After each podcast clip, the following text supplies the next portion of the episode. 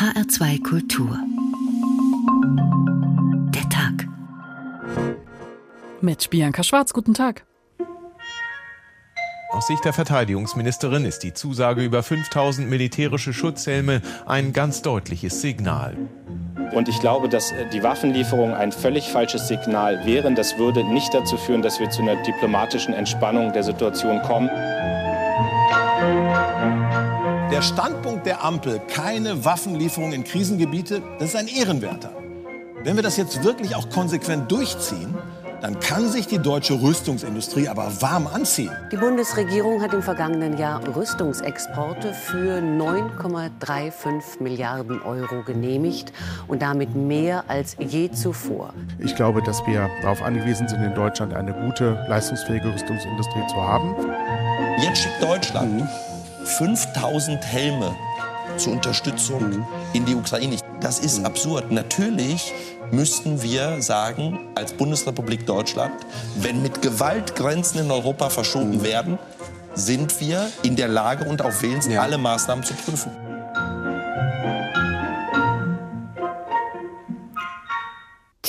Die Welt lacht über Deutschland, seit es verkündet hat, dass es der Ukraine diese 5000 Helme schicken wird zur Verteidigung gegen den möglichen Russlandangriff. Der ukrainische Botschafter in Berlin spricht von einer reinen Symbolgeste. Der ehemalige Schwergewichtschampion und heutige Bürgermeister von Kiew, Vitali Klitschko, nennt das einen absoluten Witz. Zitat. Ja, und schaut man sich die deutschen Rüstungsexporte an, haben beide vielleicht nicht wirklich Unrecht. Wieso liefert Deutschland nur Helme an die Ukraine, aber Hightech-Produkte an Saudi-Arabien und Katar. Deutschland ist der viertgrößte Waffenexporteur der Welt und es hält sich in diesem Punkt nicht an seine eigenen Vorgaben. So schließen das Kriegswaffenkontrollgesetz und die politischen Grundsätze Waffenlieferungen an Staaten, die die Menschenrechte verletzen oder den Terrorismus fördern, explizit aus. Trotzdem segnet der Bundessicherheitsrat auch solche Geschäfte immer wieder ab. Wieso wird das nicht sanktioniert? Wieso werden Rüstungsexporte stets hinter verschlossenen Türen verhandelt und könnten am Ende diese umstrittenen 5000 Helme vielleicht tatsächlich dabei helfen, an der ukrainisch-russischen Grenze den Frieden zu wahren oder ist das ein reines Hirngespinst? Helme statt Waffen, deutsche Rüstungsexporte, so heißt der Tag heute und da sprechen wir zuerst über Heckler und Koch. Heckler und Koch ist derzeit der bedeutendste deutsche Hersteller von Handfeuerwaffen und Infanteriewaffen und gehört zu den fünf größten Gewehr- und Pistolenherstellern weltweit. Das Unternehmen beliefert unter anderem die Armeen der meisten NATO-Staaten, zahlreiche Polizeien und andere Sicherheitsbehörden. Thorsten Schweinhardt erzählt die Geschichte des Unternehmens. Deutsche Waffen haben einen Namen. Genau genommen sogar zwei, Heckler und Koch. 1949 gründeten Edmund Heckler und Theodor Koch die Firma im schwäbischen Oberndorf am Neckar. Dritter Mitgründer war Alex Seidel. Alle drei Männer hatten bereits Erfahrung in der Waffenproduktion. Edmund Heckler war zuvor Oberingenieur der Hugo Schneider AG, kurz HASAG, die vor allem durch die Entwicklung der Panzerfaust bekannt war, ebenso wie für die brutale Ausbeutung von KZ-Häftlingen durch Zwangsarbeit. 2020 veröffentlichte die Bild am Sonntag Dokumente, die nahelegen, auch Edmund Heckler sei tief in die Verbrechen der Nazis verstrickt gewesen und habe KZ-Häftlinge zur Herstellung von Panzerfäusten gezwungen. Heckler und Koch kündigte daraufhin eine Aufarbeitung der NS-Vergangenheit des Firmengründers an. Koch und Seidel arbeiteten zuvor als leitende Ingenieure bei Mauser, ein weiterer deutscher Waffenhersteller mit Tradition. Anfangs produzierte die neue Fabrik vor allem Werkzeuge und Maschinenteile. Doch die Wiederbewaffnung und der Eintritt der Bundesrepublik Deutschland in die NATO führten schon bald dazu, dass Heckler und Koch heute nicht für seine Nähmaschinen berühmt ist. Seine ersten Großaufträge für Handfeuerwaffen erhielt Heckler und Koch nicht aus Deutschland, sondern aus Spanien. 1954 ging Heckler und Koch in Massenproduktion mit Sturmgewehren für Francos Armee. Nach der Gründung der Bundeswehr 1955 entwickelte sich die Firma aus Oberndorf rasch zum wichtigsten Waffenlieferanten der neuen Truppe. Als Waffenhersteller geriet Heckler und Koch im Laufe der Jahrzehnte immer wieder selbst unter Feuer. Hohe Wellen schlug zum Beispiel 2015 die G36-Affäre. Das damals in der Bundeswehr weit verbreitete leichte Sturmgewehr neigte dazu, sich bei großer Hitze zu verformen. Die Folge, man schießt im Zweifel am Ziel vorbei.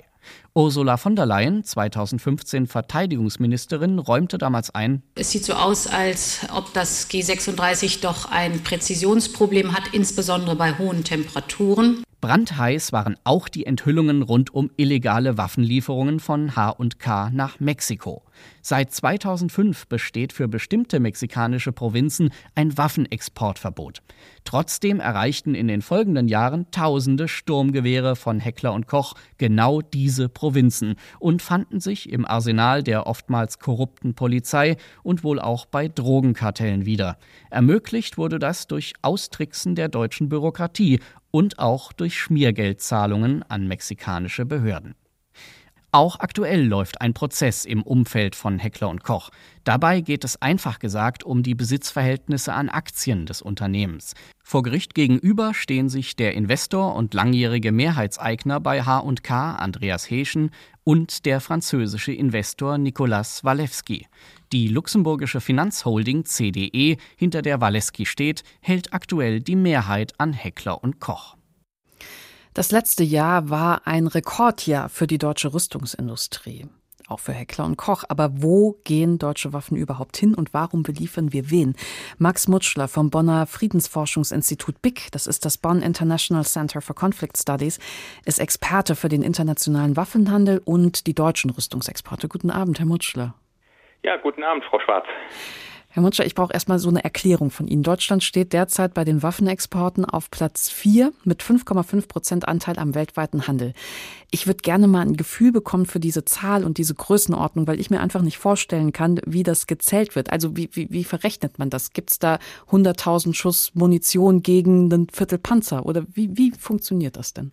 Ja, also die, die Zahl, auf die Sie sich beziehen, ne, dass Deutschland äh, der viertgrößte Waffenexporteur weltweit ist, das sind ja die, äh, die Zahlen des schwedischen Friedensforschungsinstitutes äh, SIPRI. Ähm, und die äh, schauen sich vor allem den Handel mit Großwaffensystemen und ihren Komponenten an. Also die schauen vor allem dann auf, auf Panzer, äh, auf, auf Kriegsschiffe, Kampfflugzeuge und, und zentrale Komponenten dafür. Ähm, die haben da ein ähm, ähm kompliziertes System, wie die das dann sozusagen umrechnen, aber so kommen die eben auf diese, auf diese Weltmarktanteile. Ähm, was, glaube ich, wichtig ist zur Einordnung, ist zu sagen, ne, diese An mit Deutschland auf Platz 4 mit dem Anteil von 5,5 Prozent. Äh, weit vorne sind die USA mit 37 Prozent und Russland mit 20 Prozent. Da wirkt wirken die 5,5 Prozent relativ klein. Ähm, es ist aber doch, äh, wenn wir dann mal anschauen, was das dann tatsächlich im finanziellen Volumen heißt, ähm, ist es dann doch eine ganze Menge. Schauen wir denn zum Beispiel mal auf die, ähm, auf die letzten fünf Jahre und die äh, Rüstungsexportgenehmigung der Bundesregierung. Da haben wir nämlich ganz konkrete, konkrete Zahlen, mit denen man da arbeiten kann. Und äh, da kommen wir auf einen jährlichen Durchschnitt von 6,8 Milliarden. Also wie gesagt, für die letzten fünf Jahre, 2017 bis 2021, äh, hat die Bundesregierung im Schnitt pro Jahr 6,8 Milliarden an Rüstungsexporten genehmigt. Mhm. Bei den Exporten, sagen Sie, haben wir relativ klare Zahlen, aber wieso ist es denn so kompliziert herauszufinden, wie viele Waffen wir tatsächlich produzieren? Ja, ähm, das ist, äh, das liegt daran, dass wir da eine recht große Intransparenz in dem, in dem ganzen Feld haben. Wenn Sie die Bundesregierung fragen, wie viele, äh, wie viele äh, Rüstungsgüter Deutschland denn in Jahr X äh, tatsächlich exportiert hat, äh, werden die Ihnen gar keine Zahlen nennen können, weil das anscheinend, oder nicht anscheinend, sondern weil das laut Eigenauskunft der Bundesregierung äh, wohl nicht möglich ist, das statistisch zu erfassen. Ähm, andere Staaten machen es allerdings sehr wohl. Mhm. Also das heißt, wir haben für, die, für den Bereich Kriegswaffen haben wir konkrete Zahlen, ähm, aber wenn wir, wenn wir ähm, die, den größeren Bereich der Rüstungsgüter nehmen, äh, haben wir die eben nicht mehr, weswegen wir dann eben, so wie ich es gerade getan habe, äh, mit den Genehmigungswerten arbeiten müssen. Mhm, okay. An wen liefert denn Deutschland welche Waffen? Mm, also ein Großteil, äh, also, es, sind natürlich äh, auch ähm, durchaus auch schwerpunktmäßig NATO- und EU-Partner darunter. Ne? USA, Ungarn, Großbritannien gehören zu den größeren äh, Empfängerländern der, der letzten Jahre. Es geht aber auch ein signifikanter, eigentlich sogar ein überwiegender Teil in den meisten Jahren, geht an diese sogenannten Drittstaaten. Mhm. Also Staaten, die äh, nicht in der EU sind, nicht in der NATO sind und auch nicht NATO gleichgestellt sind. Äh, und es sind äh, in den meisten Jahren sind es sogar deutlich über 50 Prozent, ne, die an solche Drittstaaten gehen. Und wir hatten hier in den, in den letzten Jahren insbesondere ähm, Staaten wie Ägypten zum Beispiel, äh, Katar auch, die Vereinigten Arabischen Emirate und bis 2018 auch äh, Saudi-Arabien in wirklich großem, ähm, großem Umfang als äh, Empfängerländer deutscher Rüstungsexporte. Da muss man sich ja tatsächlich die Frage gefallen lassen, jetzt an, anlässlich dieser ganzen Diskussion um diese 5000 Helme für die Ukraine, warum denn nur Helme an die Ukraine, aber Saudi-Arabien und Katar haben in der Vergangenheit Hightech-Produkte bekommen, also Systeme zur Zielentfernungsmessung zum Beispiel, Feuerleiteinrichtungen, mit deren Hilfe dann Lenkflugkörper genauer treffen können. Wer entscheidet denn sowas auf welcher Grundlage? Ja, das ist wirklich, äh, das ist wirklich eine sehr gute, sehr gute Frage und auch ein, ein, ein wichtiger Punkt. Ähm, ent, entscheiden tut es die Bundesregierung. Ja, ganz klar. Sie hatten, glaube ich, wenn ich es richtig gehört habe, in dem vorherigen Beitrag schon auf den Bundessicherheitsrat äh, mhm. rekurriert. Ja. Äh, und das ist eben das, äh, sozusagen das, das höchste Gremium, das dann letztendlich über, ähm, über Rüstungsexporte entscheidet. Und ähm, die Bundesregierung muss sich dann nachdem sie die Entscheidung getroffen hat, eigentlich äh, sozusagen, sie muss sich politisch äh, nicht mehr groß rechtfertigen. Also das ist, es gibt jetzt keine Möglichkeit, da noch irgendwie juristisch ähm, irgendwie dagegen vorzugehen, irgendwas, irgendwas einzuklagen. Es gibt natürlich schon äh, rechtliche Grundlagen. Es gibt das Kriegswaffenkontrollgesetz, äh, das Außenwirtschaftsgesetz und auch den gemeinsamen Standpunkt der EU und man kann noch weitere Punkte nennen. Äh, aber letzten Endes hat die Bundesregierung doch einen großen, äh, großen Entscheidungsspielraum. Mhm. Und ähm, ein Punkt finde ich hier ganz zentral. In ihren eigenen politischen Grundsätzen sagt die Bundesregierung selber, dass Kriegswaffenexporte an Drittstaaten eigentlich nur eine Ausnahme sein sollen und dann ganz besonders äh, besonderen außen- und sicherheitspolitischen Interessen, dass die vorliegen müssen. Ne? Mhm. Ähm, und hier kann ich jetzt in gewisser Weise verstehen, äh, wenn man sagt, dass solche Interessen zum Beispiel für äh, Kriegswaffenexporte an die Ukraine vorliegen würden. Ich denke trotzdem, dass es ähm, äh, dass es auch gute Gründe gibt, die dagegen sprechen. Aber zumindest mhm. könnte man hier ein sicherheitspolitisches Argument machen. Mhm. Äh, bei den Rüstungsexporten, von denen wir jetzt aber auch gesprochen haben, wenn es um Staaten wie Ägypten, Saudi-Arabien etc. geht, ähm, da sehe ich dieses äh, sicherheitspolitische Argument nicht. Zumindest macht es die Bundesregierung nicht, äh, meiner Meinung nach, nicht klar und transparent. Mhm. Ähm, und deshalb ist es eigentlich tatsächlich sehr bizarr, dass wir jetzt eine sehr äh, sage ich mal, äh, diffizile, feingliedrige Debatte über, äh, äh über äh, Rüstungslieferungen an die Ukraine haben, dass wir aber, äh, zumindest die Vorgängerregierung ähm, hat das gemacht, wirklich sehr, sehr großzügig äh, Rüstungsexporte an diese Staaten genehmigt hat. Das ist in der mhm. Tat äh, bizarr.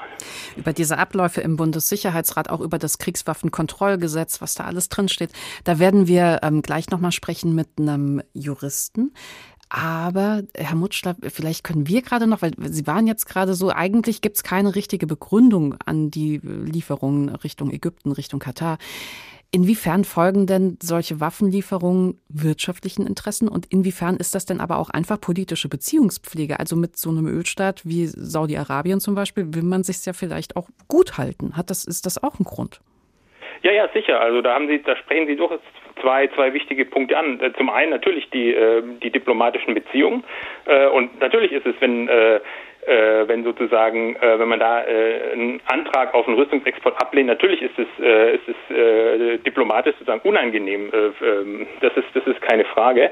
Und der zweite Punkt, auch sehr richtig, natürlich der, der, der ökonomische Druck, der ganz klar da ist und der aus meiner Sicht auch sozusagen der, der Hauptantrieb für diese, für diese Rüstungsexporte ist. Es ist ja nicht so, dass die Bundesregierung sagt, äh, so, wir sollten jetzt mal Rüstungsgüter nach Saudi-Arabien exportieren, sondern es ist ja so, dass die Rüstungsunternehmen kommen und einen Antrag stellen. Mhm. Ja? Ähm, und dann eben die Bundesregierung über diesen Antrag entscheiden muss. Ähm, und da natürlich dann schon, ähm, ja, da ist dann schon natürlich auch ein, ökonomischer, sozusagen ein gewisser ökonomischer Druck da und auch äh, politischer Druck, der dann natürlich gemacht wird. Max Mutschler ist das vom BIC, dem Bonn International Center for Conflict Studies, ein Friedensforschungsinstitut. Herzlichen Dank für Ihre Zeit. Ja, Krieg tut weh, aber Krieg war auch gerade deswegen immer wieder Anlass für Satire aus Monty Pythons Selbstverteidigung gegen frisches Obst. Guten Tag, Klasse! Guten Tag. Wo stecken denn die anderen? Die sind weg. Das kann ich auch sehen, aber was ist los mit Ihnen? Weiß nicht. Vielleicht haben Sie eine Grippe. Grippe? Den fehlt etwas frisches Obst. Also, zuerst die Selbstverteidigung. Wir werden heute dort fortfahren, wo wir letzte Woche abgebrochen haben. Da habe ich Ihnen gezeigt, wie Sie sich zu verteidigen haben gegen eine Person, welche Sie in aggressiver Weise mit frischem Obst anzugreifen beabsichtigt. Schon wieder. Sie haben doch versprochen, dass wir es diese Woche ohne Obst machen. Was wollen Sie damit sagen? Na, frisches Obst machen wir jetzt schon seit neun Wochen. Was gefällt Ihnen am frischen Obst nicht? Sie wissen wohl alles besser. Wie? Können wir nicht mal was anderes versuchen? Wie wär's denn mit einer greift dich mit einem spitzen Stock an? Spitzenstock? Sowas, sowas, sowas. Sie wollen also die Selbstverteidigung gegen spitze Stöcke lernen, was? Irgendwie ganz schön nassforsch, wie, oder? Frisches Obst ist Ihnen wohl nicht gut genug, was, oder? Sowas, sowas, sowas. Jetzt will ich Ihnen mal was sagen, mein Junge. Wenn Sie heute Nacht auf Ihrem Nachhauseweg sind und sich plötzlich ein verrückt gewordener Mörder auf Sie stürzt mit einem Haufen Wacholderbeeren, dann kommen Sie bloß nicht heulend zu mir angekrochen. Wie, Wacholderbeeren. Monty Python hier bei Der Tag Helme statt Waffen. Deutsche Rüstungsexporte, so heißt unsere Sendung heute. Und wie groß die wirtschaftliche Bedeutung der Rüstungsindustrie ist, das fasst Lars Hoffmann jetzt nochmal ausführlich zusammen. Mungos und Dingos können hier beobachtet werden. Marder, Leguane und Leoparden sind hier unterwegs. Nicht in einem zoologischen Garten, sondern in den Fabriken der Rüstungsfirmen Rheinmetall und Kraus-Maffei-Wegmann. Gepanzerte Radfahrzeuge, Flugabwehr- und Artilleriesysteme, mobile Brückenteile und, ganz klassisch, Panzer verbergen sich hinter den Namen aus der Tierwelt. Der Puma bietet der Besatzung ein bisher noch nicht erreichtes Schutzniveau. Sein unbemannter Turm mit vollstabilisierter 30 mm Hauptbewaffnung ermöglicht ihm die Zielbekämpfung über große Entfernungen auch aus der Bewegung. Heißt es in einem Video von Kraus Maffei Wegmann. Der Puma-Schützenpanzer ist für die beiden Rüstungskonzerne Rheinmetall und Kraus-Maffei-Wegmann eine enorme Geldquelle. In ihren Werken in Kassel haben sie im vergangenen Jahr begonnen, für die Bundeswehr die ersten von insgesamt rund 300 dieser Panzer nachzurüsten, unter anderem mit Nachtsichtgeräten. Ein Auftrag, der 1,8 Milliarden Euro bringt und die etwa 2000 Arbeitsplätze in den beiden Werken in Kassel bis Ende des Jahrzehnts sichern dürfte. Rheinmetall beschäftigt in Deutschland insgesamt mehr als 11.000 Menschen und machte zuletzt 2020 einen Umsatz in Höhe von knapp 6 Milliarden Euro. Mit der Rüstungssparte oder Defense, wie es offiziell heißt, machte Rheinmetall fast zwei Drittel dieses Umsatzes und erwirtschaftete fast seinen gesamten operativen Gewinn mit Panzern und allem, was dazugehört. Auch die Rüstungsbranche setzt auf neueste Technologien und Digitalisierung. Gerade erst wurde bekannt, dass ThyssenKrupp U-Boote für insgesamt drei Milliarden Euro an Israel liefert. Drei Hightech-Unterseeboote sollen es werden. Unter anderem könnten sie mit Brennstoffzellen angetrieben werden. Rheinmetall beispielsweise bezeichnet sich selbst als Technologiekonzern und präsentiert in einem Imagevideo seine Produkte. Systeme von Rheinmetall stehen für ein Maximum an Schutz und Sicherheit. Und das zu Lande, auf See und in der Luft. Panzer, Ausrüstung für Soldaten, modernste Kommunikationstechnologie, Raketen und Bomben, Aufklärungssysteme, Schusswaffen, Kriegsschiffe oder U-Boote. Dinge, mit denen jedes Jahr in Deutschland Milliarden umgesetzt werden. Kampfjets und militärische Transportflugzeuge gehören natürlich auch dazu. Der größte Konzern in Deutschland im Bereich der militärischen Luftfahrt ist das deutsch-französische Gemeinschaftsunternehmen Airbus. Aber es werden nicht nur Flieger, U-Boote, Panzer und Waffen geliefert. Die Fritz Werner Industrieausrüstungen GmbH in Geisenheim am Rhein rühmt sich nicht nur Maschinen zu bauen, mit denen Munition hergestellt wird, man plane und errichte auch schlüsselfertige Munitionsfabriken. Kunden heißt es, säßen in 60 Ländern der Welt. Im abgelaufenen Jahr 2021 hat die deutsche Rüstungsindustrie einen Exportrekord erzielt. Schiffe, Flugzeuge, Panzer und anderes Material im Wert von 9 Milliarden und 350 Millionen Euro wurde ins Ausland verkauft. Der größte Teil ging im letzten Jahr nach Ägypten. Waffen und Rüstungsgüter im Wert von über 4 Milliarden Euro waren das. Wie viel die Rüstungskonzerne hierzulande umsetzen, ist nicht klar, auch weil nicht alles, was sie produzieren, in die Kategorie Rüstung oder Kriegswaffen fällt. Heckler und Koch beispielsweise produziert die unterschiedlichsten Schusswaffen für Militär, aber auch Polizei und Sportschützen. Und im Online-Shop gibt es dann noch einen modischen Kapuzenpulli mit Heckler und Koch-Logo für 79 Euro. der darf wahrscheinlich ohne Ausfuhrkontrolle verschickt werden. In Eschborn bei Frankfurt sitzt das BAFA, das Bundesamt für Wirtschaft und Ausfuhrkontrolle. Zu seinen Aufgaben gehört unter anderem auch die Kontrolle von Waffenproduktion und Ausfuhr, soweit vom Bundessicherheitsrat beschlossen. Ehemaliger Präsident des BAFA ist der Ökonom und Jurist Arnold Wallraff. Guten Abend, Herr Wallraff. Ja, schönen guten Abend, Frau Schwarz. Wenn wir von der deutschen Rüstungsindustrie sprechen, da sind ja gemeinhin so sieben, acht Firmen gemeint. Wir haben ein paar davon gerade im Beitrag schon gehört. Größtenteils Mischkonzerne, die nicht nur Waffen herstellen. Aber Herr Wallraff, lassen Sie uns die Liste mal vervollständigen. Wer gehört denn dazu und was produzieren diese Firmen überhaupt? Ja, vielleicht vorneweg eine kleine Strukturangabe. Es gibt nicht nur die großen, auf die ich gleich zurückkomme, sondern etwa 20 bis 25 kleine Unternehmen mit bis zu 50 Mitarbeitern. Es gibt 40 äh, mittlere mit bis zu 250 Mitarbeiter und dann die ganz großen, die Sie zum Teil schon genannt haben. Vorneweg vollkommen richtig die Airbus Group, die alles Mögliche im Rüstungsgüterbereich herstellt. Äh, ganz besonders bekannt äh, die A400M, ein großes Transportflugzeug oder Eurocopter, also Hubschrauber, die militärisch genutzt werden. Rheinmetall ist schon vorgestellt worden. Äh, ganz wichtig und ein großer Player ist auch der Teilbereich des Thyssen-Konzerts Thyssen Marine, die U-Boote herstellen, Hightech-U-Boote, zwar nicht atomgetrieben, aber mit Wasserstoffzellen den vierten, den ich nennen möchte, ist Kraus Maffei äh, in München, die äh, vor allem bekannt sind, auch sozusagen in der normalen Bevölkerung als Produzent des Leopard, also Panzerhersteller. Weniger bekannt Deal Defense, ein Hightech-Unternehmen am Bodensee, das vor allem äh, Flugabwehrwaffen und Rüstungsgüter herstellt. Heckler und Koch haben Sie schon erwähnt. Sig Sauer ist eine weitere Firma, die Waffen herstellt, auch Kleinwaffen. Und nicht zu vergessen der Hersteller von großen Schiffsdieseln und Panzermotoren, MTU, äh, die, alles Unternehmen, die zum Teil in sehr schönen Gegenden liegen, hier auch in Friedrichshafen am Bodensee. Hm. Jetzt hatten wir schon ein paar Mal gehört, dass das letzte Jahr ein Rekord war, Re Rekordjahr war, was die Rüstungsexporte angeht. Wie geht es denn diesem Wirtschaftszweig? Dem Wirtschaftszweig geht es nachhaltig und immer wieder gut durch seine Absätze nicht nur äh, in der Bundesrepublik Deutschland, sondern auch in der EU, in der NATO und den NATO gleichgestellten Ländern wie Neuseeland, Japan und Australien. Vor allem aber, da komme ich gleich noch drauf zurück, vor allem aber durch den Absatz von Rüstungsgütern in den äh, sogenannten Drittländern, die also nicht zu den erwähnten Gruppierungen gehören. Allerdings äh, darf man nicht dabei vergessen, gesamtwirtschaftlich ist der Rüstungssektor jedenfalls in Deutschland nicht besonders wichtig. Wir haben ein Bruttoinlandsprodukt im vergangenen Jahr gehabt von 3,5 Billionen. Der Beitrag der Rüstungsindustrie im vorigen Beitrag wurde ja schon erwähnt, dass die Zahlen so ein bisschen intransparent sind, betrug nicht viel mehr als ein Viertel Prozent. Ihr Exportanteil, so gefährlich die Güter, die exportiert werden, natürlich sind. Es sind letale Güter. Mhm. Betrug äh, auch nicht viel mehr als ein Zehntel Prozent.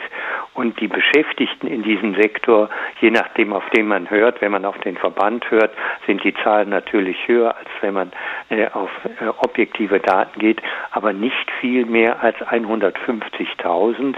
Für mich als ein Ökonom ein Argument, Deutschland ist rein ökonomisch betrachtet nicht auf den Rüstungssektor, vor allem auch nicht auf den Rüstungsgüterexport in Drittländer angewiesen. Das ist in Ländern wie Frankreich, Italien oder Großbritannien allerdings ganz anders.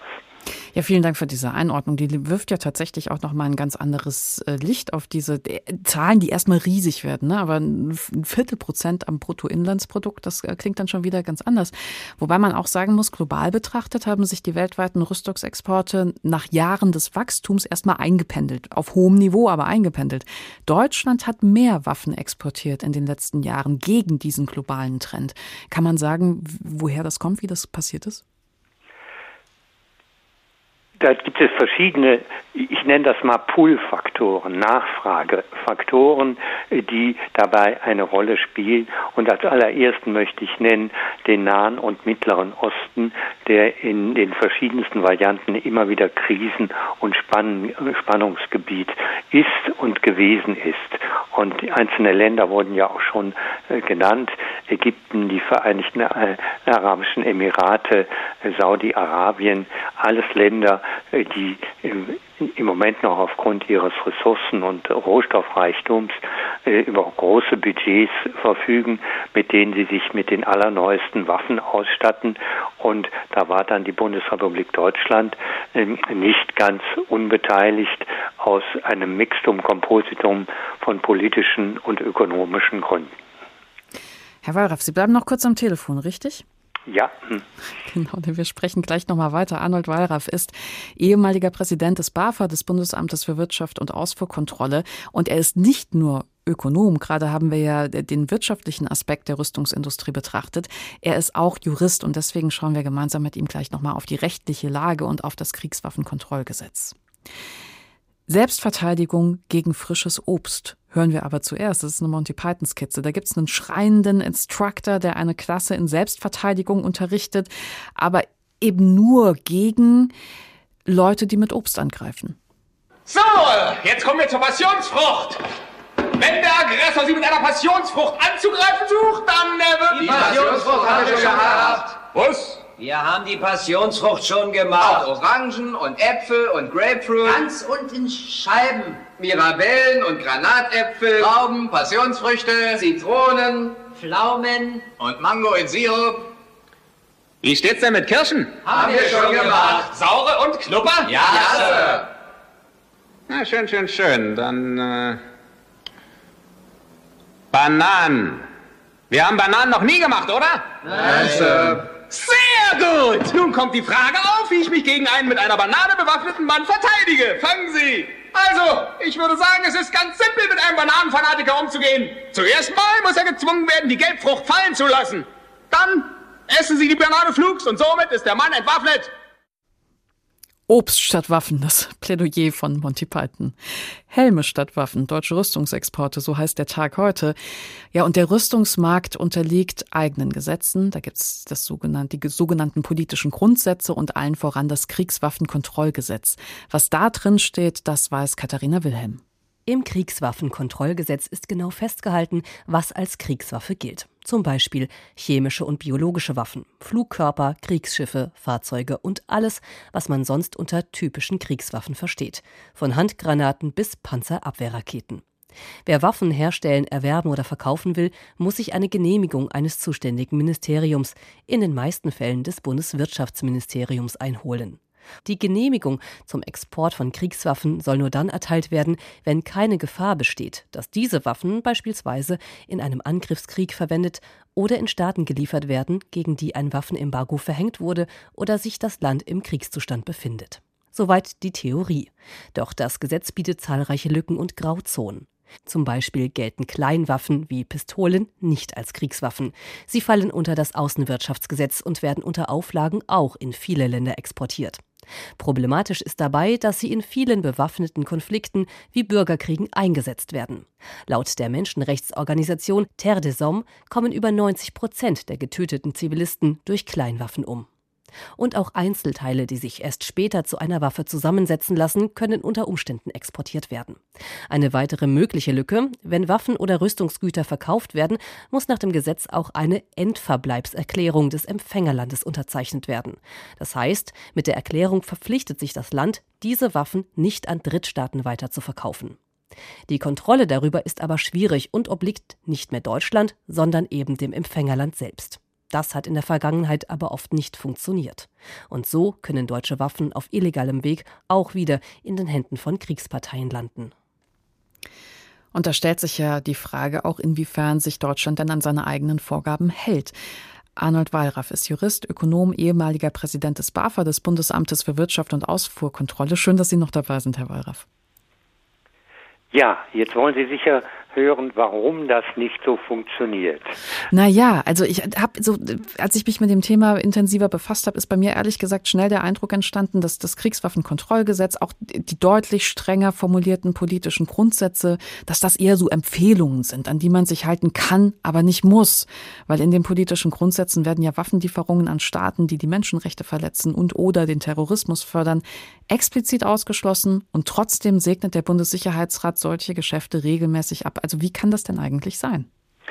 Die Juristen haben diesen alten Spruch, kurzer Blick ins Gesetz erleichtert die Rechtsfindung. Wo ist das Problem? Im Kriegswaffenkontrollgesetz, aber auch, in der Außen, auch im Außenwirtschaftsgesetz gibt es keine positiv formulierten Genehmigungskriterien, die erfüllt sein müssen. Dort besteht also ein großer Spielraum äh, für die Genehmigungsbehörde, in diesem Fall die Bundesregierung und den Bundessicherheitsrat. Wir haben allerdings auf der europäischen Ebene eigentlich zwingendes Recht, das ist der sogenannte gemeinsame Standpunkt der Europäischen Union zur Rüstungsexportkontrolle. In einem Ihrer früheren Beiträge wurde das kurz erwähnt. Eigentlich haben sich die Mitgliedstaaten dazu verpflichtet, die Genehmigung für Kriegswaffenexporte und Rüstungsgüterexporte zu verweigern, wenn das Risiko besteht, dass die Menschenrechte verletzt werden im Empfängerland oder das humanitäre Völkerrecht nicht eingehalten wird äh, mit diesen Waffen, die man exportieren will oder Außenkriterium, wenn Frieden, Sicherheit und Stabilität in einer Region eben gefährdet werden durch diesen Rüstungsgüterexport. Das ist nicht eine Empfehlung, sondern nach Artikel 29 des EU-Vertrags eigentlich einzuhaltendes, zwingendes EU-Recht, wenn auch ein bisschen wolkig formuliert. Die politischen Grundsätze, die die Bundesregierung äh, ihren eigenen nationalen Genehmigungsentscheidungen zugrunde legt, stammen übrigens aus der Zeit der ersten rot-grünen Regierung, klingen wunderbar, sind aber in der Praxis im Grunde wenn ich das etwas überspitzt ausdrücken darf, das Papier nicht wert, auf dem sie geschrieben sind. Da mhm. helfen ein paar Blicke in die Zahlen.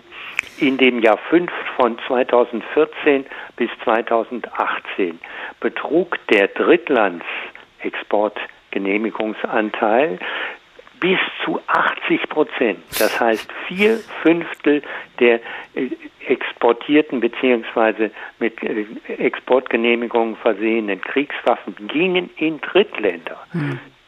Bis noch, bis noch bis 2018 waren das immer mehr als die Hälfte in totalem Widerspruch zu dem schon erwähnten Prinzip, äh, nur in Ausnahmefällen gehen Kriegswaffen oder dürfen Kriegswaffenexporte an Drittländer genehmigt werden. Es gab einen kleinen Dip sozusagen in 2018 und 2019, aber äh, die alte Bundesregierung, an der ja übrigens der jetzige Bundeskanzler als äh, Vizekanzler beteiligt war, mhm. diese äh, Genehmigungen gehen alle durch den Bundessicherheitsrat, auch unter Beteiligung des Bundesministers der Finanzen.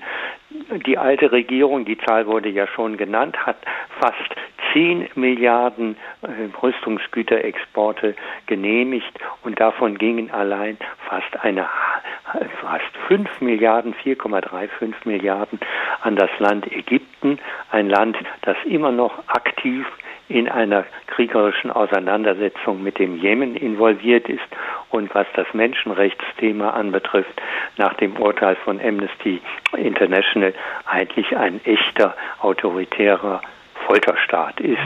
Wieso dieses Land in diesem Umfang äh, unter Beteiligung zum Teil äh, einer Partei bzw.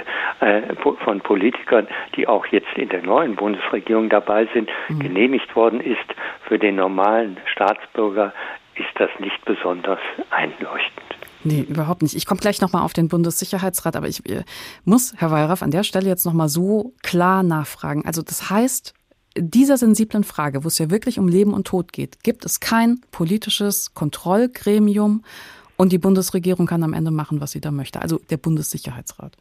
Also ich würde Ihnen in dieser Formulierung gerne widersprechen wollen, aber letztlich, wie die Juristen sagen, die Lege gibt es das nicht. Der Bundestag wird immer erst im Nachhinein informiert, ist an den Entscheidungsprozessen überhaupt nicht äh, beteiligt und erfährt eben, wie gesagt, im Nachhinein auch nicht immer unter Konkretisierung des einzelnen Geschäfts- und Genehmigungsvorfalls oder der beteiligten Unternehmen. Vor allem aber gibt es keinerlei Handhabe im rechtlichen Bereich, ähm, solche Entscheidungen, solche Genehmigungen wie zum Beispiel die erwähnte für Ägypten äh, zu stoppen oder auch nur zur Debatte zu stellen. Also ich fasse nochmal zusammen, es gibt keine Kriterien für die Genehmigung, es gibt kein politisches Kontrollgremium, insofern gibt es keine Sanktionsmöglichkeiten. Und ich, ich zähle noch mal kurz auf, wer eigentlich zum Bundessicherheitsrat dazugehört. Da haben wir Kanzler, Chef vom Bundeskanzleramt, Außenminister, Innenminister, Justizminister, Finanzminister, Wirtschaftsminister, Verteidigungsminister und Entwicklungsminister. Sie hatten gerade schon gesagt, Herr Wallraff, die tagen geheim. Das Parlament erfährt von den Waffenexporten erst aus dem Rüstungsbericht. Der wird oftmals mit etlichen Monaten Verspätung vor vorgelegt. Widerspricht das nicht zutiefst dem demokratischen Grundgedanken? Im Ergebnis schon. Allerdings äh, muss man berücksichtigen, wir haben nun mal eine arbeitsteilige Demokratie, wir haben die Judikative, wir haben das Parlament, wir haben die Exekutive, die schon einen gewissen Entscheidungsspielraum, eine gewisse Entscheidungsprärogative hat und haben muss.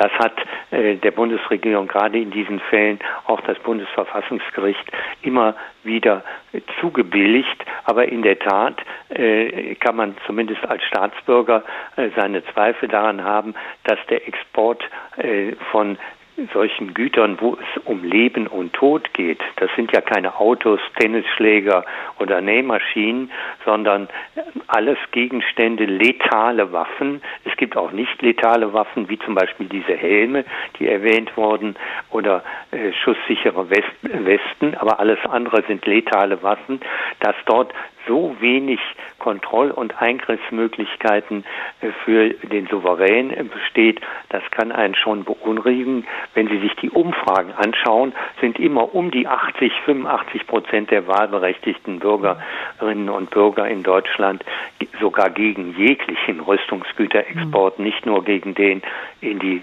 äh, Drittstaaten. Also mich persönlich beunruhigt das nicht nur, mich persönlich macht das fast schon wütend. Aber Herr Wallraff, zum Ende von unserem Gespräch, um vielleicht nochmal die Perspektive kurz zu wechseln. Die neue Bundesregierung, Sie hatten ja gesagt, ne, unser jetziger Kanzler, ehemaliger Vizekanzler war auch an den vorherigen Regelungen schon beteiligt. Aber lassen wir das, lassen wir das mal kurz außer Acht. Die neue Bundesregierung hat in ihrem Koalitionsvertrag vereinbart, den Export von Rüstungsgütern restriktiver zu gestalten. Da hatten vor allem die Grünen drauf gedrängt und Sie, Herr Wallraff, Sie haben mit einigen Kollegen in einer Arbeitsgruppe einen Entwurf mitverfasst, mit dem die neue Regierung jetzt auch arbeiten möchte. Jetzt soll noch in diesem Jahr ein neues Gesetz auf den Weg gebracht werden, das die Regeln für den Waffenexport verschärft. Inwiefern? Ja, wir haben einen Entwurf vorgelegt äh, in der gemeinsamen Konferenz Kirche und Entwicklung, der von den beiden obersten Repräsentanten der evangelischen und katholischen Kirche in Berlin präsentiert worden ist, äh, Ende des vergangenen Jahres, mit ganz konkreten Vorschlägen, äh, die ich jetzt nicht in allen Details vorstellen will, aber fünf Punkte sind, glaube ich, ganz wichtig und gehören aus unserer, aber auch aus meiner Sicht zwingend in ein künftiges Rüstungsexportkontrollgesetz, wenn es diesen Titel verdienen soll. Nummer eins, äh, klar formulierte Genehmigungs- und Versagungskriterien, die justiziabel sein müssen, aus denen hervorgeht, in entsprechender Allgemeinheit, ob jetzt der Antrag eines Unternehmens auf Genehmigung eines Rüstungsgüterexports oder Kriegswaffenexportes diesen fixierten Sie haben das Stichwort Demokratiedefizit eingebracht vom Parlament, also den von den äh, wahlberechtigten gewählten Volksvertretern gewählten Vorgaben entspricht. Justiziable Genehmigungskriterien. Zweitens es muss die Möglichkeit geben, dagegen auch verwaltungsgerichtlich vorzugehen. Im Moment, äh, selbst wenn das also ohnehin schwierig ist, scheitert das immer daran, dass es im Inland keine Betroffenen gibt. Im Inland werden diese Waffen nicht eingesetzt. Mhm. Deswegen ist als zweiter Punkt ganz wichtig eine Verbandsklagemöglichkeit gegen Genehmigungs. Oh, Herr Wallraff, sind Sie noch da? Da ist kurz die Telefonleitung zusammengebrochen. Wir versuchen Arnold Wallraff noch mal zu erreichen, aber in der Zeit, bis wir Herrn Wallraff doch mal am Telefon haben, ähm, hören Sie vielleicht noch einen kurzen Ausschnitt aus Monty Pythons Selbstverteidigung gegen frisches Obst. Ich würde sagen, es ist ganz simpel, mit einem Bananenfanatiker umzugehen. Zuerst mal muss er gezwungen werden, die Gelbfrucht fallen zu lassen. Dann essen Sie die Banane flugs und somit ist der Mann entwaffnet. Mit anderen Worten gesprochen, er ist hilflos. Was ist, wenn er eine Staude bei sich hat? Schnickschnack! Was ist, wenn er einen spitzen Stock in der Hand hat? Halten Sie die Klappe! Jetzt äh, Sie, Mr. Aprikose. Harrison. Ja, Entschuldigung, Harrison. Greifen Sie mich mit der Banane an. Nun kommen Sie schon. Also vorwärts, greifen Sie mich so brutal, wie Sie können mit der Banane an. Aber was ist? Ich warte, ich warte. Nein, nein, nein, nein, mit ein bisschen mehr Mumm, wenn ich bitten darf. Sie Laschwappen, äh, Waschlappen und halten Sie Banane so, um Himmels Willen. So ist es besser. Und jetzt schreien Sie. Ah, der Regen. Jetzt stürzen Sie sich wild auf mich. Nun kommen Sie, Mann, greifen Sie an. Ah! Und jetzt esse ich die Banane.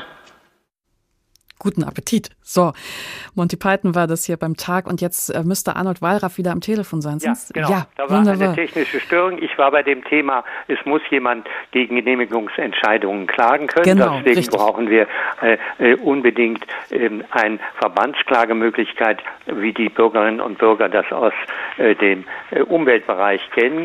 Äh, Der dritte Punkt äh, ist ganz äh, wichtig, dass wir nämlich bestimmte Lücken schließen müssen im Außenwirtschaftsbereich. Rüstungsunternehmen gründen Töchter in Drittländern außerhalb der EU und der, und der NATO, die alle nicht dem deutschen Rüstungsexportkontrollrecht unterliegen. Vierter Punkt, ganz wichtig, technische Unterstützung, wenn also ein deutsches Rüstungsunternehmen einen tüchtigen Ingenieur nach Ägypten schickt, was der im Kopf hat, äh, ist natürlich für das Empfängerland sehr wichtig. Im Moment alles nicht kontrollierbar, außer es dreht sich um ABC-Waffen, also um ganz äh, gefährliche äh, Waffen, aber nicht das ganz normale Produktportfolio. Und letzten Punkt, den ich erwähnen will, Post-Shipment-Kontrolle in der Terminologie der Experten bedeutet die Zustimmung der Empfängerländer, dass eben später mal nachgeschaut werden kann, was machen die mit den empfangenen äh, Gütern und Rüstungsgütern. Also wir brauchen eine umfassendere Endverbleibskontrolle. Das wären so die Grundbausteine eines funktionierenden und auch greifenden Rüstungsexportkontrollgesetzes. Und wir hoffen sehr, dass die Anregung, die wir in dieser kirchlichen Arbeitsgruppe gemacht haben, von den Koalitionspartnern auch ähm, nicht nur in einzelnen Elementen, sondern möglichst umfassend aufgenommen werden. Ich danke Ihnen jetzt herz, äh, erstmal ganz herzlich, dass Sie uns dieses komplexe Thema nochmal so gut erklärt haben, Herr Wallraff. Ja, ich bedanke mich auch. Wunderbar. Herzlichen Dank. Arnold Wallraff ist Jurist, ehemaliger Präsident des Bundesamtes für Wirtschaft und Ausfuhrkontrolle. Helme statt Waffen, deutsche Rüstungsexporte. So heißt der Tag heute und natürlich schwingt da die Ukraine immer mit. Den letzten Stand in dieser Diskussion um deutsche Militärhelme für die Ukraine hat Kai Küster. Wir liefern keine Rüstungsgüter in Konfliktregionen, so lautet das deutsche Mantra. Doch der Druck auf die Bundesregierung lässt nicht nach. Wenn sich die Ukrainer heute Hilfesuchende an Deutschland wenden, sollten wir sie mit Defensivwaffen unterstützen, fordert der künftige Leiter der Münchner Sicherheitskonferenz Christoph Heusgen, unter anderem in den Zeitungen der Funke Mediengruppe. Heusgen war lange außenpolitischer Berater von Kanzlerin Merkel und ruft angesichts der deutschen Zurückhaltung in Erinnerung, dass während des Zweiten Weltkriegs deutsche Sicherheitskräfte Massaker an jüdischen Ukrainern verübt hätten. Der designierte Generalsekretär der FDP, Bijan Giersaray, setzt eher auf ein spezielles Ausbildungsprogramm für ukrainische Offiziere in Deutschland. Ausbildungsunterstützung sei seit vielen Jahren eine Stärke der Bundeswehr. Der Vorsitzende des Auswärtigen Ausschusses im Bundestag, Michael Roth, warnte Russland vor einem hohen politischen und wirtschaftlichen Preis einer Invasion. Sanktionen hätten in dem Fall in erster Linie die Verantwortlichen in Russland zu treffen, sagte der SPD-Politiker der Nachrichtenagentur AFP. Jenseits der Debatte in Deutschland gehen die Bemühungen um eine Entschärfung der Lage weiter. Der britische Premier Johnson will heute mit Russlands Präsident Putin telefonieren. Und der niederländische Premier Rütte will den ukrainischen Präsidenten Zelensky in Kiew treffen. Es wird ja immer wieder argumentiert, Waffen dienen auch der Abschreckung. Ist da wirklich was dran oder ist das so ein modernes Märchen? Darüber spreche ich jetzt mit Harald Kujat. Er ist General außer Dienst, ehemaliger Generalinspekteur der Bundeswehr und von 2019 bis 20 war er auch Aufsichtsratsvorsitzender von Heckler und Koch. Guten Abend, Herr Kujat. Guten Abend, Frau Schwarz. Wie stehen Sie denn zu diesen 5000 Helmen für die Ukraine? Müsste da mehr kommen aus Deutschland? Naja, zunächst mal ist die Frage, haben die Ukraine Helme gefordert? Das wird ja lächerlich gemacht, diese Lieferung. Äh, sie haben Helme gefordert und die Bundesrepublik Deutschland hat geliefert, was wir im Augenblick liefern können. Mehr haben wir nicht. Die Lager sind eben leer. Die, die Versorgung äh, selbst der Bundeswehr ist ja schwierig geworden in den letzten Jahren. Also wir haben uns bemüht, das zu liefern, was gewünscht ist und werden dafür kritisiert.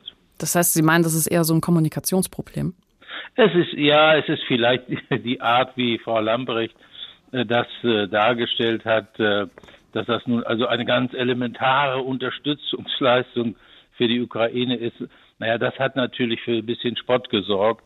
Aber das finde ich schon okay. Was, was mich ärgert, ist eigentlich, dass auch von der U Ukraine das äh, heftigst kritisiert wird. Ja, der ukrainische Botschafter hat gesagt, das sei eine reine Symbolgeste.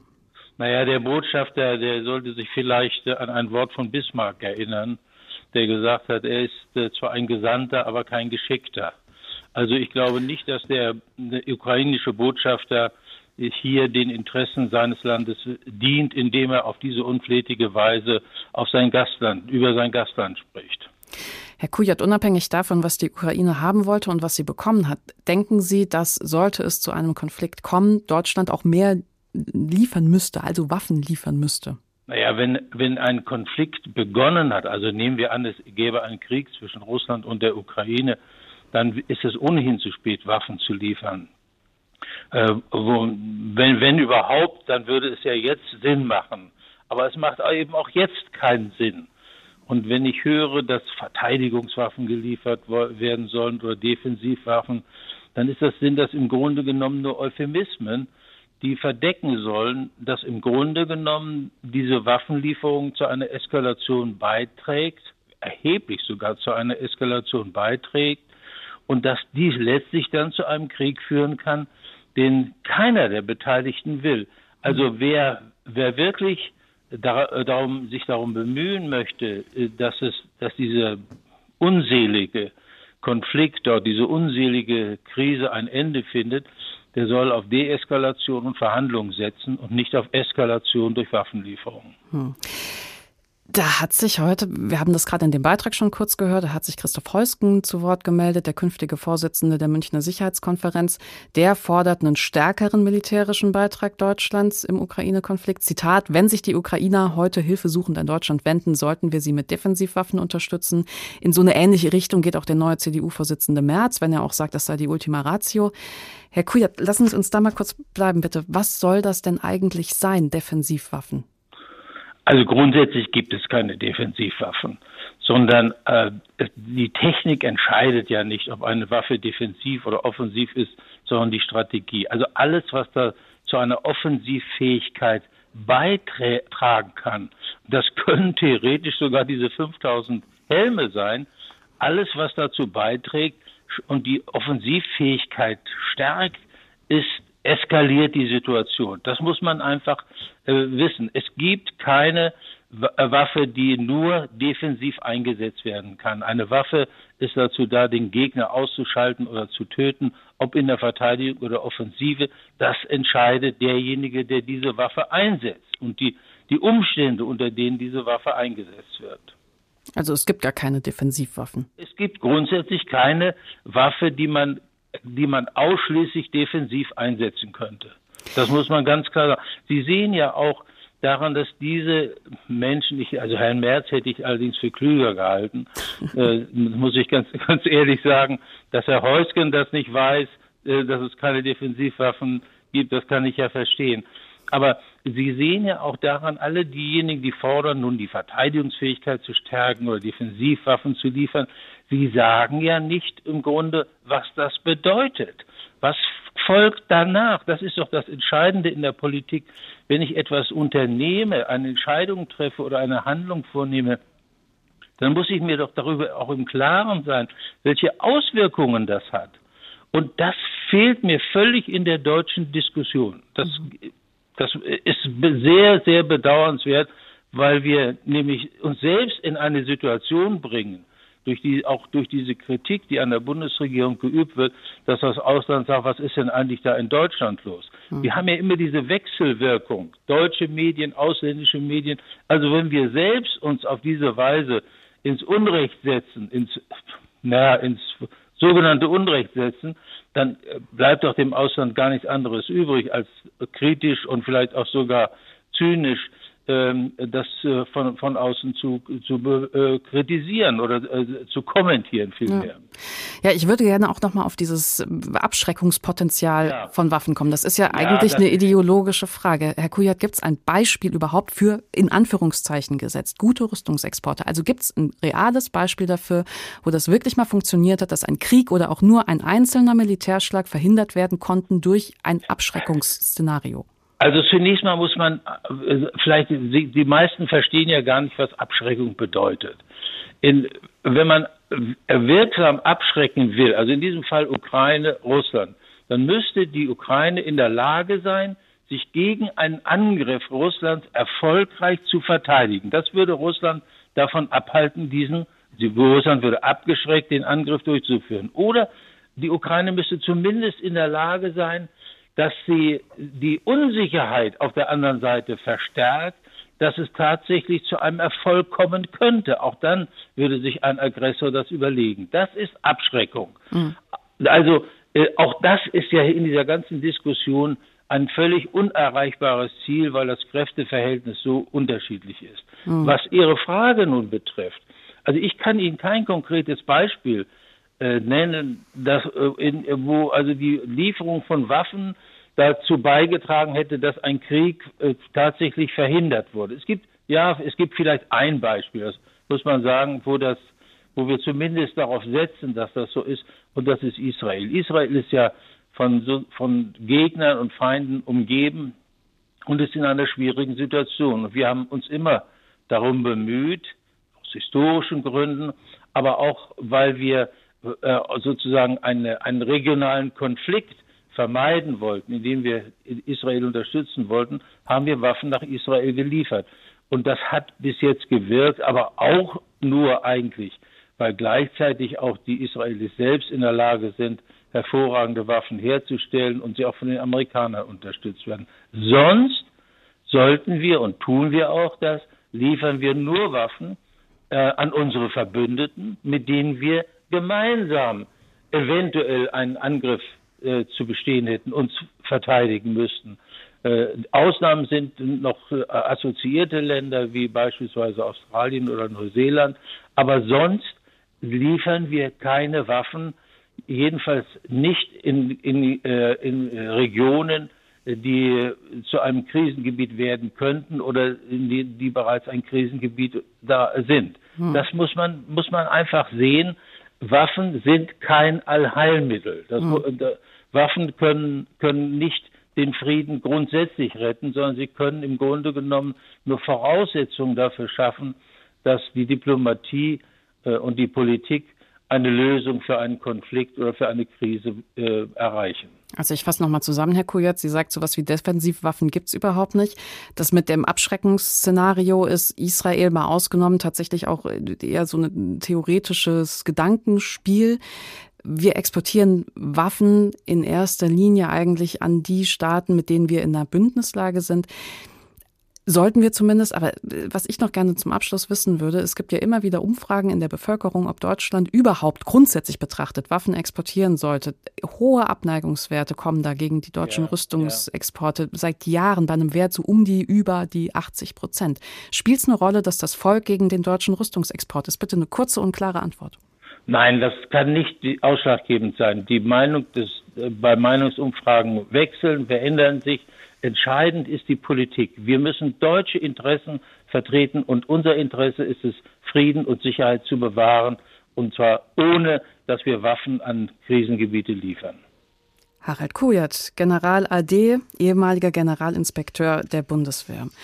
Und das war der Tag heute. Helme statt Waffen, deutsche Rüstungsexporte, so haben wir diese Sendung genannt. Und da bleibt hinten festzustellen, da ist einiges im Argen, was sich im Laufe des Jahres noch ergeben könnte mit Blick auf ein schärferes Waffenkontrollgesetz. Das werden Sie mit Sicherheit in dieser Sendung auch wieder hören. Mein Name ist Bianca Schwarz. Ich wünsche noch einen entspannten Abend.